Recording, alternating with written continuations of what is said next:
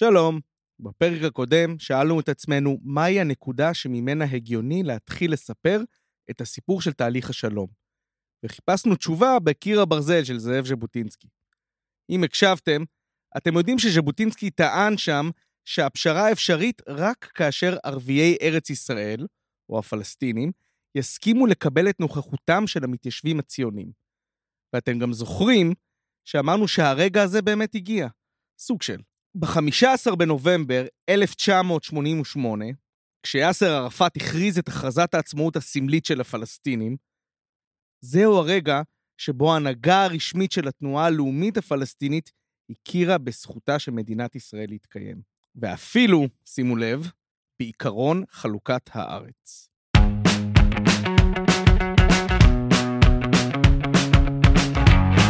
את הפרק סיימנו בתהייה. אם התיאוריה של ז'בוטינסקי נכונה, אז המוכנות הזאת להכיר בישראל באה בשלב שלא נשארה עוד לפלסטינים כל תקווה להשמיד אותה. אז ברוכים הבאים להסכת אוסלו, הפודקאסט שנכנס לקישקע של תהליך השלום. לי קוראים ארנון דגני, ואני עמית מחקר במולד, המרכז להתחדשות הדמוקרטיה, שחתום על הפודקאסט הזה. פרק שני, הצהרות של אבו עמאר.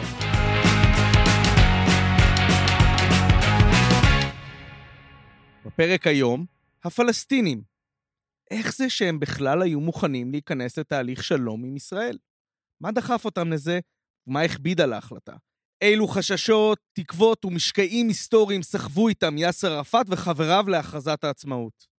בפרק הזה נצא למסע ממעמקי הסרבנות הפלסטינית אל עבר מוכנות לחלק את המולדת הפלסטינית ביחס של כמעט 80-20 לישראל. מהסירוב העיקש בכלל לנהל משא ומתן ישיר עם ישראל, להכיר בזכותה לחיות בביטחון. בואו ננסה להבין איך ולמה כל זה קרה. אז כשאנחנו מדברים על הפלסטינים, צריכים לשים לב מי מדבר בשמם. אם נלך לתחילת ימי המנדט הבריטי, התקופה שבה ארץ ישראל-פלסטין הוגדרה כיחידה פוליטית אחידה, אז נראה שההנהגה הפלסטינית צומחת מתוך הבורגנות העירונית, בעיקר זו של ירושלים ויפו, כאשר האיש החזק, אולי שמעתם עליו, היה המופתי של ירושלים, חאג' אמין אל-חוסייני. המנהיג הבלתי מעורער של התנועה הלאומית הפלסטינית במחצית הראשונה של המאה ה-20 היה המופתי חאג' אמין אל-חוסייני. המופתי היה הרוח החיה מאחורי אותן התקפות. 1921 ועד 1948 אפשר לומר שהמופתי היה המנהיג הפלסטיני. אחרי מלחמת העצמאות, או הנכבה, אפשר לומר שהפלסטינים נעלמו מעל פני האדמה, ומאותו רגע, אחרים דיברו בשמם. המלך הירדני ששלט אז על הגדה המערבית, הממשלה המצרית ששלטה על רצועת עזה והייתה החזקה במדינות ערב, גם הליגה הערבית פה ושם הביעה את קולם של הפלסטינים. וגם סוכנות האו"ם לפליטים. למעשה, מאז שהוכרזה מדינת ישראל וצבאות ערב פלשו לגבולותיה, נכנסו הפלסטינים לשלב היסטורי של חסות, שנמשך עד אמצע שנות ה-60. ואז, אש"ף. واحتفلوا معكم أنتم يا أبناء الإسكندرية يا من كافحتم في الماضي ويا من كافح آباؤكم ההסברה הישראלית תמיד מדגישה שאש"ף נולד עוד לפני ששת הימים, ואכן, במאי 1964, ארגון שחרור פלסטין מגיח לעולם. הקמת אש"ף היא תחילתה של שרשרת אירועים. שלב הבא בשרשרת, הראשון לינואר 65, פעולות החבלה הראשונות של ארגון פת"ח בהנהגתו של יאסר ערפאת, אבו עמאר. פעולות שילוו את הדמיון של ההמונים ואפילו תרמו את חלקן להידרדרות האזור למלחמה כוללת.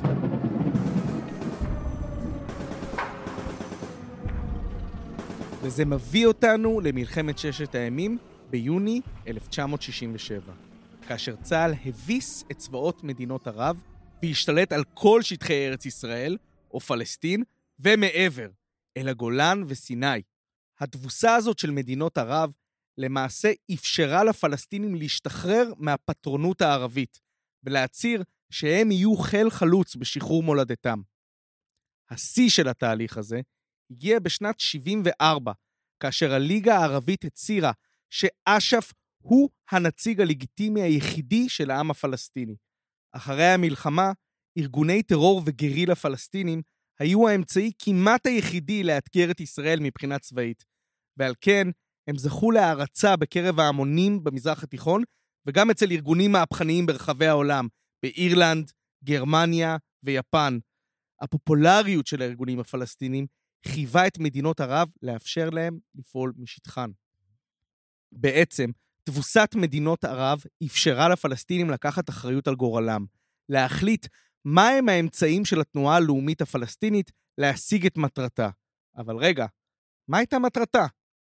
טוב, זה קצת פחות נעים.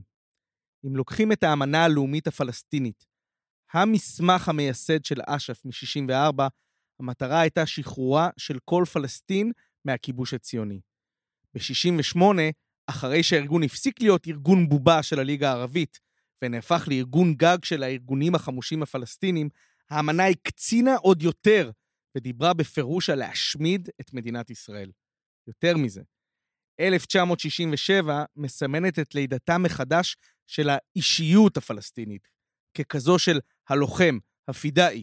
כלומר, תחייתה של התנועה הלאומית הפלסטינית היא מתוך מאבק אלים עם ישראל. ויתור על המאבק ידרוש שינוי בזהות.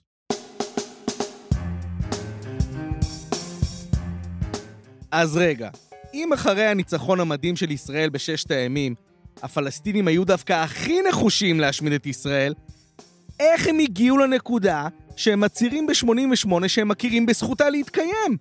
ולא סתם, להתקיים על 78% מאדמות פלסטין ההיסטורית. זה סיפור ארוך ומפותל, עם הרבה מאוד מאבקים פנימיים בתוך התנועה הלאומית הפלסטינית. אבל ההתפשרות קורית בגלל התפתחויות היסטוריות במזרח התיכון ובעולם. המגמות ההיסטוריות האלה, ככל שהן ממשיכות, יוצרות מצב אסטרטגי שבו לפלסטינים אין שום ברירה אלא להכיר בקיומה של מדינת ישראל. בתהליך שדי דומה למה שז'בוטינסקי סיפר לנו בקיר הברזל. הפלסטינים מוצאים את עצמם תקועים בין כמה נסיבות שפשוט לא יכולות לאפשר את שחרורה של פלסטין, לפחות לא את כולה.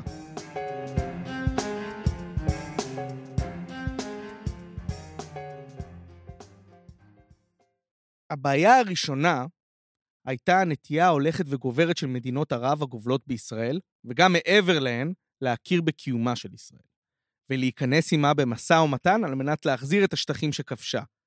והניצנים של הדבר הזה מתחילים שלושה חודשים אחרי ששת הימים, בוועידת הליגה הערבית בבירת סודאן, חרטום. אבל רגע, ועידת חרטום? זו לא הוועידה עם שלושת הלאווים? לא לשלום עם ישראל, לא להכרה בישראל ולא למשא ומתן עם ישראל? דגני, נפלת על הראש? זאת הוועידה שהשאירה פתח להכרה? אז וואלה כן. שלושת הלאווים זה בהחלט מה שאנחנו זוכרים כישראלים מהוועידה הזאת. ואולי גם זה מה שהערבים רצו להדגיש, סירוב מוחלט. אבל בין השורות של ההחלטה אפשר לראות את הפקיעים העמוקים בעמדה הערבית. בתוך הטקסט של החלטת הליגה בחרטום, תוכלו בפירוש לזהות שהליגה שמה דגש על החזרת השטחים שנכבשו במלחמה האחרונה, ולא השבתה של פלסטין כולה. למעשה, הלאווים הוכנסו בעקבות לחץ של הפלסטינים והאלג'יראים, והאלג'יראים לפני כמה שנים סיימו להעיף את הצרפתים בחזרה לצרפת, והיו מלאים בלהט מהפכני. חבר המשלחת של אש"ף לוועידה כתב בזיכרונותיו כי הדגש בהחלטות הוועידה על השבת השטחים הערביים שלאחרונה נכבשו, הייתה האינדיקציה הראשונה להכרה בישראל בגבולות 49. לזה אפשר להוסיף שעם פרסום החלטת מועצת הביטחון 242 בנובמבר של אותה שנה, שתי מדינות מאוד חשובות לענייננו, מצרים וירדן, מקבלות אותה. החלטה 242 כוללת את הדרישה הבאה, כיבוד והכרה של הריבונות, השלמות הטריטוריאלית והעצמאות המדינית של כל מדינה ממדינות האזור, ושל זכותן לחיות בשלום בתוך גבולות מוכרים ובטוחים, ללא איומים או מעשי אלימות.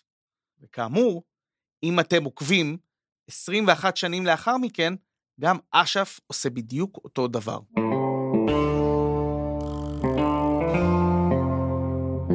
אבל אחרי ששת הימים באה מלחמת ההתשה, ואז מלחמת יום כיפור, ששברה את מיתוס החייל הישראלי הבלתי מנוצח, וערערה את הביטחון של הישראלים, והחזירה את הגאווה הלאומית הערבית. אבל למרות שנראה כי העמדה הפלסטינית התחזקה, היום ההיסטוריונים יודעים שמצרים של סאדאת הציעה לישראל לפני מלחמת יום כיפור שלום תמורת נסיגתה לגבול הבינלאומי. וישראל התעקשה להישאר עם פרוזדור יבשתי לשארם א-שייח. כיום אנו יודעים שמצרים פתחה במלחמה ההיא במטרה להניע תהליך מדיני ולהזיז את ישראל מהדרישה להישאר בשטחים בחצי האי סיני. אחרי יום כיפור, המצרים, במקום להקשיח את עמדותיהם, הבהירו שפניהם לשלום, וניהלו מגעים שהבשילו לכדי הסכם השלום, קמפ דיוויד. בסוף ה-70's, לתנועה הלאומית הפלסטינית הייתה בעיה רצינית. מצרים, המדינה הערבית החזקה ביותר מבחינה צבאית, וזו שגובלת בישראל, יצאה ממעגל העוינות. נכונותם של הערבים להמשיך להילחם בישראל, שלא נדבר על להשמיד אותה, פחתה באופן דרסטי. בעיה! בשבילם, כלומר.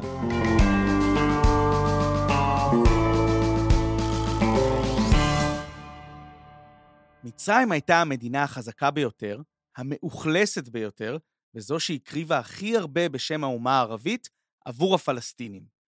נכון שהיו עוד מדינות אויב, ובראשן סוריה, אבל אחרי השלום עם מצרים, הפלסטינים למעשה כבר לא יכלו לקוות להצית מלחמה אזורית שתביא לתבוסה מוחצת של ישראל.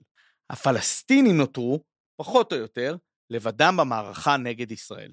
אבל עדיין, בשנים ההם, עצם המאבק עם ישראל היה מספיק בכדי להיות הדבק שמחזיק את כל הפלגים של התנועה הלאומית הפלסטינית ביחד. אולי הם היו לבד מול ישראל, אבל הגישה הלוחמנית הייתה בלב הזהות הלאומית הפלסטינית. אז איך זה שהם מוותרים על האתוס הזה? חכו, לפלסטינים יש עוד בעיה. הבעיה היא שלמרות שהצליחו לקחת קצת שליטה על הגורל שלהם, עדיין לא היה להם בסיס טריטוריאלי אמיתי משלהם, כזה שאפשר לנהל ממנו מדיניות עצמאית, לגבות מיסים, לחנך דור חדש ולנהל מלחמה נגד ישראל. הפלסטינים ניסו להקים בסיסים שכאלו, אבל אף אחד מהם לא הוכיח את עצמו כיציב במיוחד. הראשון, אחרי 67, היה בגדה המערבית, ששם ניסו פלגי ארגוני הטרור, סלש שחרור, לגייס מתוך האוכלוסייה שחיה תחת השלטון הישראלי חברים בארגון ופעילים צבאיים.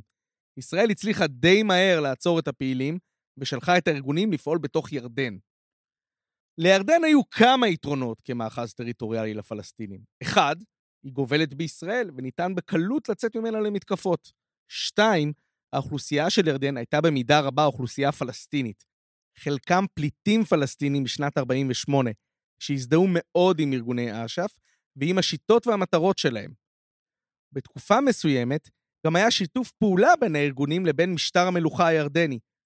אבל מהר מאוד, היחסים בין אש"ף, ובמיוחד הארגונים המרקסיסטים, ובין המלך, מתערערים. והמלך מבין שאין מקום בממלכה שלו לארגון עצמאי פלסטיני. בשנת 1970, המלך חוסיין, אללה ירחמו, פותח במסע לסילוק אש"ף מארצו. מעולם לא התכוונתי לחסל מישהו שבאמת ובכנות פועל לשחרור מולדתו. אבל מישהו שמנסה להרוס את הבסיס שממנו ניתן בכלל לעשות זאת. מישהו שמנסה להרוס את המדינה הזאת ופוגע במאמץ הפלסטיני ובמאמץ הערבי כולו, זה כבר עניין אחר לגמרי. ספטמבר 1970.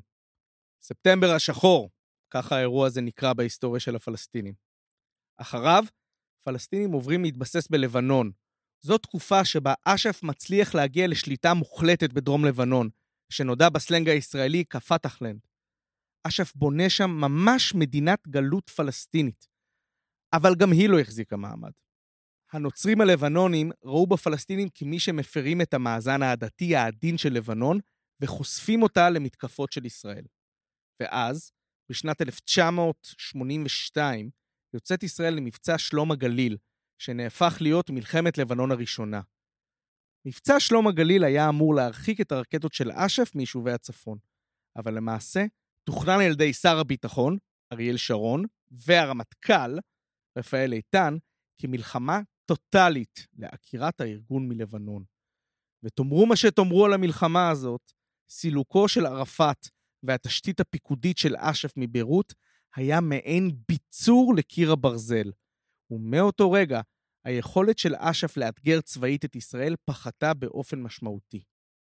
נשאלת השאלה, האם בכל התקופה הזאת אש"ף נחוש להשמיד את מדינת ישראל? כן ולא. בשנות ה-70, פת"ח, החזיתות המרקסיסטיות וארגונים אחרים ביצעו פיגועי טרור מזעזעים, שקשה לייחס להם כוונות פוליטיות מלבד השמדתה של ישראל. טבח בעולם הנוסעים בנמל התעופה לוד. טבח באולימפיאדת מינכן. חטיפת מטוס סבנה באותה שנה. הטבח הנוראי של ילדי גן במעלות. חטיפת נוסעי טיסת אייר פרנס לאנטבה. ואוטובוס הדמים. אבל שנות ה-70 הן גם השנים שבהם יאסר ערפאת הבין שהוא לא יכול להחזיק באותן עמדות ולקוות להשיג איזה שהם הישגים פוליטיים. אז ערפאת מתחיל לנווט את אש"ף, לעתים במחיר אישי ופוליטי כבד, לעבר הכרה בישראל. לא מתוך אהבת ישראל, אלא מתוך קריאה של המציאות הפוליטית האזורית והעולמית. רוצים דוגמה? קבלו.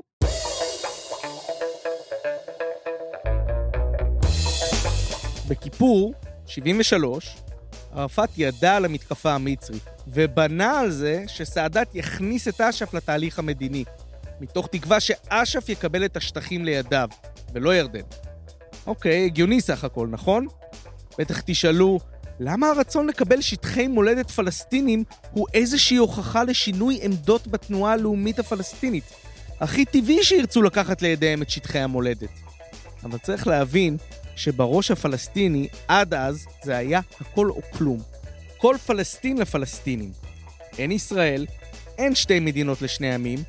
הקמת מדינה רק על השטחים שנכבשו ב-67' הייתה מאלצת אותם להיכנס למשא ומתן עם ישראל, ובעקיפין לוותר על אי ההכרה בה. ומרגע שיש הכרה במדינת ישראל, כבר ברור שכל פלסטין לא תשוחרר. זה חתיכת צעד. זו הסיבה, אגב, שהפת"ח מתחיל את השינוי כיוון הזה מבלי להזכיר את המילה מדינה, אלא סולטה. וזו המילה שבה עד היום נודעת הרשות הפלסטינית, אל סולטה אל פלסטיניה.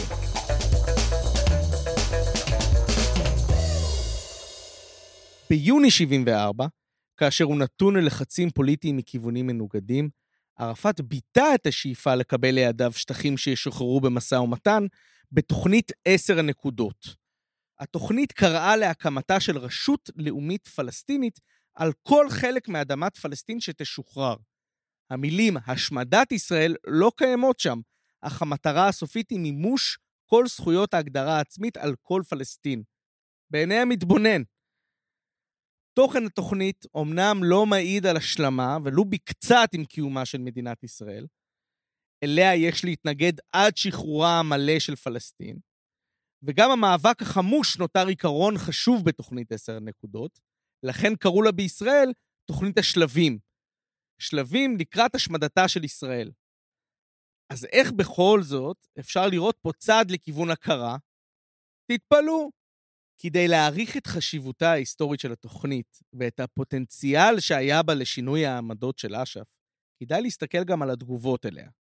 המוכנות של ערפאת להפריד קונספטואלית בין שטחים שישוחררו מוקדם יותר ומאוחר יותר, ממש כמו החלטה של מדינות ערב בחרטום, זוכרים?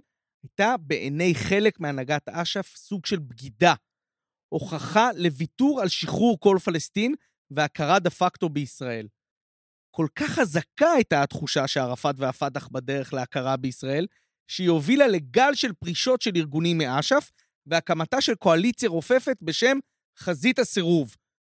ג'ורג' חבש, למשל, מזכ"ל החזית העממית לשחרור פלסטין, ארגון קטן החשוב, אמר כך על תוכנית עשר הנקודות. במאזן הכוחות הנוכחי, הפלג אשר ייקח על עצמו את הסמכות בשטחים, יעמוד בראש רשות ריאקציונית שתחסל את הבעיה הפלסטינית. זה נשמע כאילו הוא מדבר על הרשות הפלסטינית של היום, לא? טוב, בואו נחזור אחורה. אבל רגע, איך אנחנו יודעים שערפאת באמת התכוון להגיע להסדר עם ישראל? התשובה, אנחנו לא יודעים. מה שאנחנו כן יודעים, שבכדי להתחיל תהליך מדיני מול ישראל, הוא היה מוכן להגיע לכדי קרע בתנועה הלאומית הפלסטינית. ואכן, קרע כזה קורה. אחרי נסיגת צה"ל מאזור ביירות, הפת"ח של ערפאת מצא את עצמו נלחם בעוצמה והקרבה בפלגים פלסטינים אחרים, שהמחלוקת העיקרית ביניהם היא מוכנות מול סירוב להגיע למשא ומתן מול ישראל. בסוף שנות ה-80, יאסר ערפאת כבר היה עם היד על העליונה, כשליט כמעט יחיד. אבל הבעיה של היעדר בסיס טריטוריאלי רק החמירה. ולכן ערפאת היה מוכן אז ללכת רחוק מאוד בשביל להשיג איזושהי אחיזה בטריטוריה, אפילו להסכים למדינה קונפדרטיבית עם ירדן. ירדן, כזכור כבר, אימצה את החלטה 242 והכירה בישראל, ובאופן לא רשמי קיימה איתה יחסים מדיניים ארוכי שנים. אבל כל התוכניות האלו עלו בתוהו, היות וארצות הברית, המעצמה שפרסה חסות על המזרח התיכון, לא הייתה מוכנה להכיר באש"ף לפני שאש"ף מכיר במדינת ישראל. סמטוחה אמיתית. אז אוקיי, ערפאת עושה רושם, ברמה כזו או אחרת, מעוניין במשא ומתן עם ישראל. הוא אפילו נלחם על זה. אז למה בכל זאת אש"ף לא יצא ביוזמה מדינית שתכיר בישראל? זאת שאלה טובה, וצריך להבין שאין תשובה חד משמעית, וכנראה שיש שילוב של גורמים. ייתכן שלוחם החופש שראה את ישראל כישות הציונית ששדדה את אדמת עמו, פשוט לא היה מסוגל באמת להניח את נשקו ולעשות את הצעד הזה. בנוסף, למרות התמיכה הפלסטינית בקו המדיני שלו, ההכרה בישראל אולי הייתה לוקחת אותו צעד רחוק מדי, ומערערת את מעמדו. כמו שאמרנו ז'בוטינסקי, מקור הזהות של ילידי הארץ הוא הסירוב להכיר במתיישבים הציונים. וגם, צריך לקחת בחשבון שבתקופה הזאת לאש"ף לא נותרו כמעט קלפים. אם היה מכיר בישראל, מבלי יכולת ללחוץ עליה באפיק הצבאי, זה היה ויתור ללא שום רווח.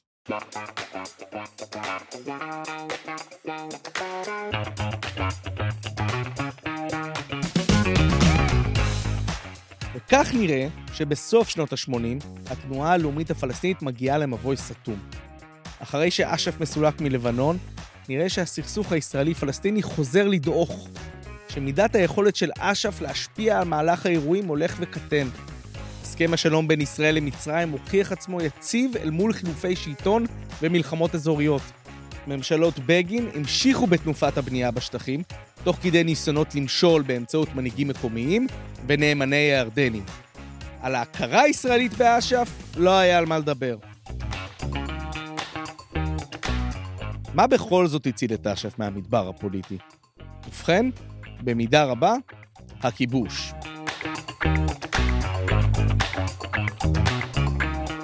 אסביר.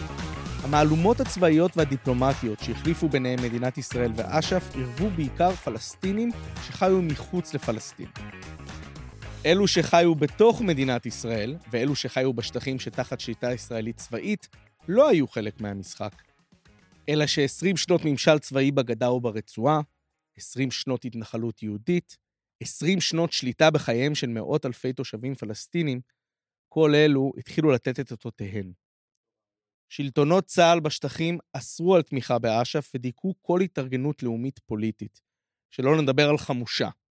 ישראל מראש החליטה לא לתת אזרחות לתושבים האלה, אבל כן נאותה לשלב אותם בכלכלה הישראלית. המדיניות הרשמית של ישראל הייתה למנוע התפתחות של כלכלה תעשייתית וחקלאות רווחית שתתחרה עם מפעלים ומגדלים ישראלים. לכן, מקור התעסוקה העיקרי היה בעיקר בעבודות כפיים בתוך שטחי ישראל הריבונית. הרבה מהפלסטינים האלו עבדו ביום בערים הישראליות שנבנו בסטנדרטים גבוהים, וחזרו בלילות למחנות פליטים. אני בעצמי זוכר כילד, בצמתי תנועה גדולים, היו עומדים פועלים פלסטינים מזדמנים ומחכים לקבלן ישראלי שיעסיק אותם בעבודות מזדמנות. אנחנו במקום הכי נמוך בעולם. אפילו העוזרי מטבח הם יהודים. מה יש? אני לא יכול להיות עוזר טבח? אבל אם אני מבקש את זה מבעל הבית, הוא אומר, אתה ערבי. אתה בשביל הזבל והכלים. אפילו מלצר לא נותנים לי להיות. רק מישהו שאולי קצת דומה ליהודי ירשו לו לעבוד עם קהל, וגם כן הוא יהיה צריך לשנות את השם שלו, שיקראו לו משה או יוסי. אבל מי שנראה ערבי, היהודים לא רוצים לראות אותו כשהם אוכלים. החיים תחת השלטון הישראלי באופן טבעי יצרו איבה לשלטונות הכיבוש, איבה שרק החמירה עם השנים, שאליה נוסף התסכול עם חוסר היכולת של העולם הערבי ואש"ף להביא לשינוי בסטטוס קוו. באמצע שנות ה-80 ישנה עלייה של מקרי אלימות כלפי ישראלים בשטחים, כלפי פלסטינים ששיתפו פעולה עם השלטונות, וגם במספר הפרות הסדר. חוקרים טוענים שהשטחים היו חבית של נפץ המחכה לניצוץ, והניצוץ הגיע ב-7 בדצמבר 1987, בצפון רצועת עזה.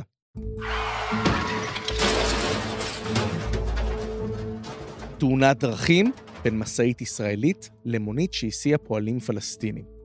התאונה הותירה ארבעה מהפועלים הרוגים, ובשטחים נפוץ השמועה כי מדובר בפעילות מכוונת של כוחות הביטחון הישראלים. תוך שעות ספורות, אזור צפון הרצועה התמלא בהפגנות והפרות סדר שהתפשטו בחודשים שלאחר מכן לכל השטחים. אלו היו בעיקר הפגנות עממיות, ברובן לא חמושות. מצלמות הטלוויזיה של העיתונות הזרה קלטו נערים מיידים אבנים על טנקים וחיילים ישראלים חמושים. לישראל לא היה מענה להתנגדות עממית שכזו, לאינתיפאדה.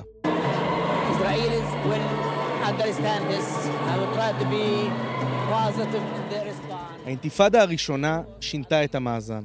ישראל הרגישה לחץ משמעותי לפתור את סוגיית עתיד השטחים. ואש"ף, שזכה לתמיכה מלאה מהמפגינים, קיבל בחזרה קלף מיקוח בצורה של שליטה על גובה הלהבות.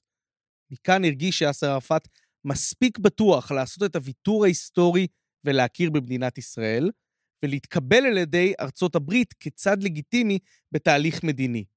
ומכאן, סוף סוף הכרה פלסטינית, גם אם לא במפורש, בחלוקה של ארץ ישראל ופלסטין, ובגבולות ישראל לפני 67. אפשר לומר שהצהרת העצמאות הפלסטינית הייתה בעצם ההודאה בתבוסה במלחמת 48. וזהו, רבותיי, רגע היסטורי. ומה הייתה התגובה הישראלית למהלך הפלסטיני ההיסטורי הזה? לרגע שבו ניתן לומר שקיר הברזל ניצח? הנה שמעון פרס. Well,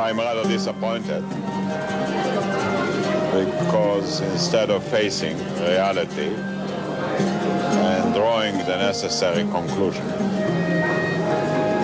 they have engaged in an evasive sort of resolutions, which in real terms are meaningless. אוי, שמעון. בפרק הבא נראה שאומנם בשנת 1988 הפלסטינים היו מוכנים להכיר בישראל, אבל הישראלים ממש לא היו מוכנים להכיר בפלסטינים. עד כאן הפרק השני של הסכת אוסלו, מבית מולד, המרכז להתחדשות הדמוקרטיה, בהפקת שמע, פודקאסטים ויצירות סאונד. אני ארנון דגני, ניפגש בפרק הבא.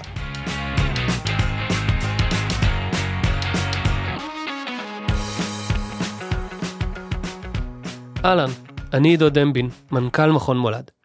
אם נהניתם ונהניתן מהסכת אוסלו, אני מזמין אתכם לבקר באתר מולד ב-www.molad.org או לחפש אותנו בפייסבוק ובטוויטר ולגלות עוד תכנים שעוסקים במציאות החיים שלנו כאן.